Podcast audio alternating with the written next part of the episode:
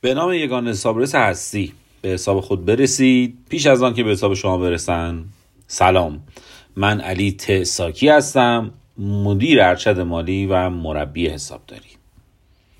پادکستی رو که میشنوید پادکست مربی حسابداری یا ساکی کوچه.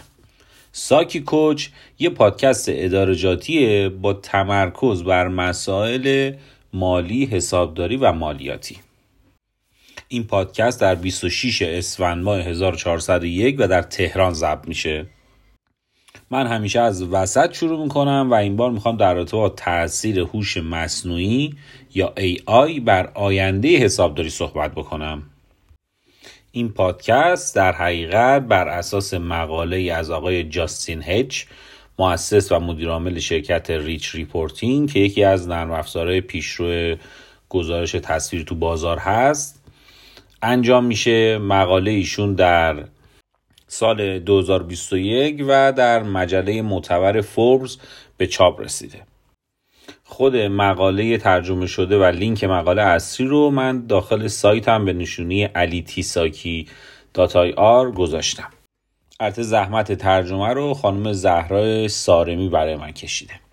خب پیش از اینکه بپردازیم به این مقاله و خود مقاله رو بخونیم می‌خوام در رابطه با خود هوش مصنوعی و این داستانایی که امروز در رابطه با نگرانی افراد وجود داره صحبت بکنیم. ببین حداقل برای منی که 18 19 سال سابقه کار دارم وقتی نگاه به گذشته می‌کنم می‌بینم که خیلی از مسائل خیلی از فرایندها خیلی از کارها خیلی از تسکای حسابداری تحت تاثیر پیشرفت تکنولوژیک قرار گرفته. یعنی خب من به عینه خودم دیدم واحدهای حقوق دستمزدی بودن که سه چهار نفری محاسبات رو انجام می‌دادن. الان یه شرکت بسیار بزرگ و یه شرکت چند هزار نفری رو ممکنه یکی دو نفر به راحتی بتونن کار حقوق دستمزدش رو انجام بدن. من خودم دیدم که تو دفاتر حساب کتاب می نوشتم بعد خب در حقیقت سیستم های تحت داس اومد تحت ویندوز اومد و الان سیستم های کلاد اومده. می‌خوام بگم این داستان حالا هوش مصنوعی نه معنای هوش مصنوعی معنای اون بحث تکنولوژیک قضیه و به معنای اون پیشرفت فناوری همیشه همراه یه کاری مثل حسابداری بوده و نمی‌دونم کسی که داره این پادکست رو میشنوه سیستم های ماین رو دیده یا شنیده. همین سی سال چهل سال چهل سال قبل توی خود کشور خودمون دقیقا خیلی از شرکت ها بودن که از سیستم های main و اون عملیات پانچ کردن اطلاعات استفاده می‌کردن. خود شما الان می‌بینید با یه PC کوچولو خیلی از این در حقیقت عملکردها داره انجام میشه. بنابراین می‌خوام به شما بگم اصلا اصولا ورود تکنولوژی به بازار کار حسابداری چیز عجیب غریبی نیست. چیز ترسناکی هم نیست کما اینکه تا الان هم بوده. یعنی شما مثلا یه زمانی اصلا بحث ماژول ها من مثلا ساعت شاید بگم سال مثلا 84 85 86 اصلا ماژولی شاید تو بازار به معنی نبود. یواش یواش تو اون زمان ماژول ها اومدن فقط یه سیستم های حسابداری ساده ای بود. خب ما وقتی این مسیر رو نگاه می‌کنیم می‌بینیم همیشه همراه حسابداری بوده و بالاخره از اون کتیبایی که مثلا از دوران هخامنشی به جا مونده که از روی گل نوشتن مسیر خودش رو اومده رو کاغذ نوشتن بعد ماشین های حسابداری اومدن بعد نمی‌دونم کامپیوترها اومدن. یه زیاد چیز عجیب غریب نیست. البته خب قبول دارم سرعتش هی هر چقدر که داره میره جورتر سرعتش بیشتر میشه و به قول معروف یه قسمتی از کار حسابداری هم کار دفترداریه. حتما تا یه حد زیادی همین امروز هم مسئله دفترداری رو تو قسمت بحث فاینانشیال این سیستم های کامپیوتری اصلا قبل از بحث هوش مصنوعی داره پوشش میده. و می‌خوام یعنی به سال کلی می‌خوام بگم مثلا اصولا ورود تکنولوژی به بحث حسابداری چیز جدیدی نیست چیز ترسناکی هم نیستش. خب حالا الان توی این مقاله آقای جاستین هچ اومده در حقیقت این موضوع رو کمی شکافته و در مورد این با یه در حقیقت جزئیات بیشتری صحبت کرده.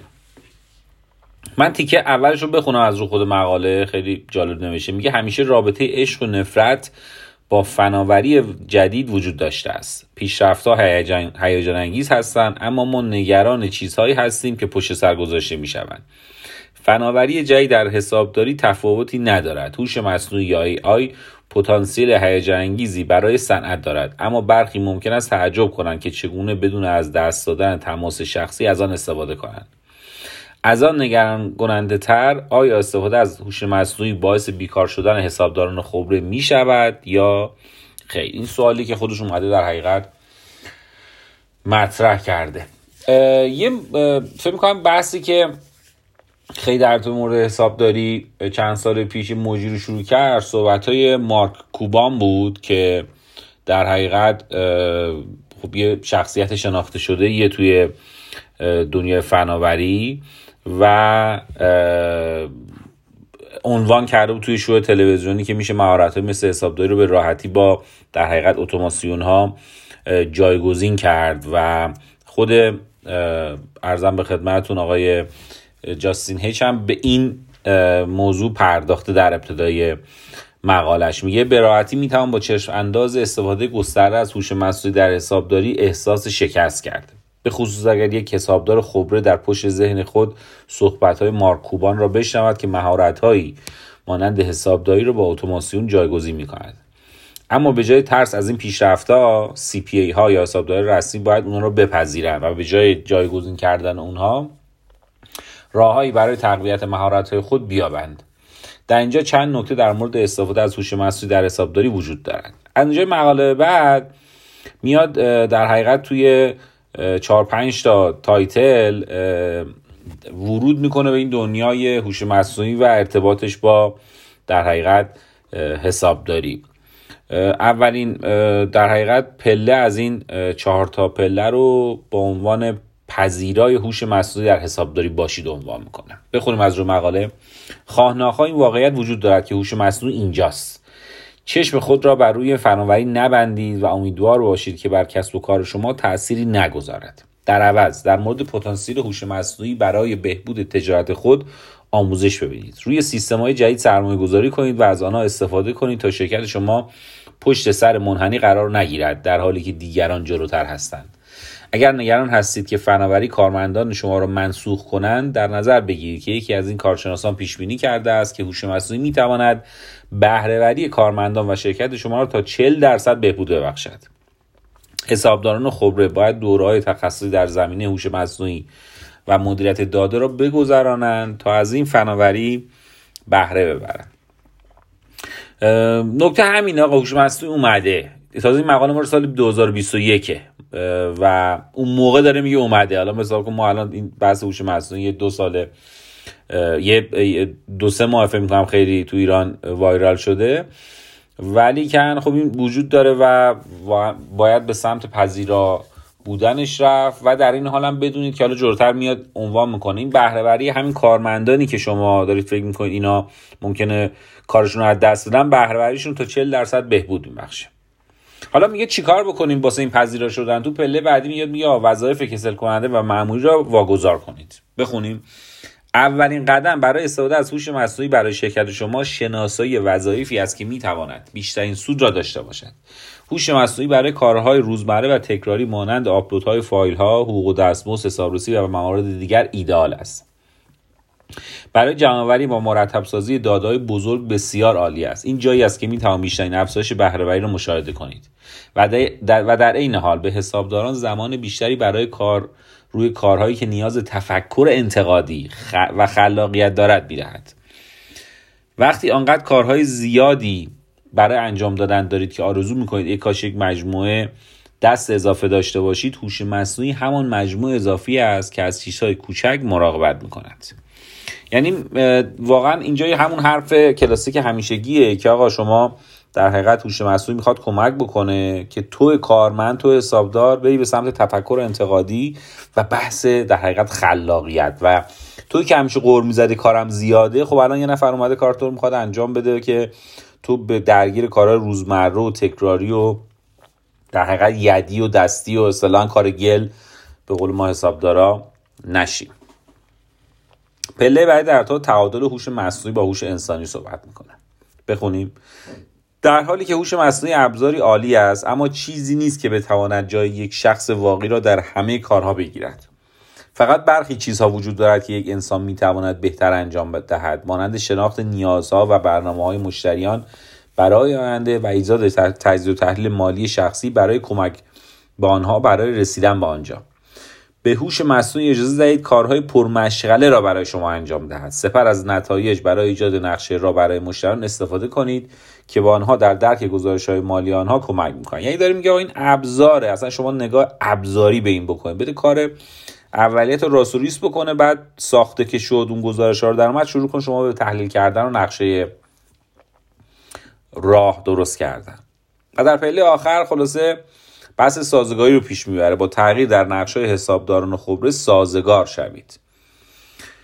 بخونیم از رو مقاله. میگه در حالی که فناوری در دسترس حسابرسان به سرعت در حال حسابداران به سرعت در حال تغییر است نیازهای مشتری آنها نیز تغییر می کند کسب و کارها در هر صنعتی در همون دنیای پرسرعت و در حال تکامل زندگی می کنند و به دنبال چیزهای بیشتری از حسابداران خود هستند تا به آنها کمک کند تا پیشرفت کنند. CPA ها در حال تغییر نقش خود از خورد کننده های اعداد که فایل های زخی مفصل گزارش های مالی را ارائه می دهند هستند و هوش مصنوعی برای کمک به آنها وجود دارد.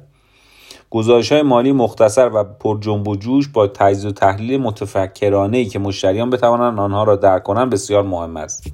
از هوش مصنوعی توان برای پر کردن گزارش ها استفاده کرد و به CPA ها یا حسابداران رسمی زمان بیشتری برای کار بر روی تجزیه و تحلیل و تطبیق و تجزیه و تحلیل نیازهای مشتریان می‌دهد. حتی اینجا یه نکته بگم اینجا CPA که میگه CPA به صورت کلی یه چیزی که تو اونور وجود داره مثلا تو آمریکا وجود داره اینجوری نیست که فقط حسابرسا CPA بگیرن. financial manager ها یا مدیر مالی ها میرن CPA می‌گیرن به خاطر همین یه خورده عمومیت داره بهش میده.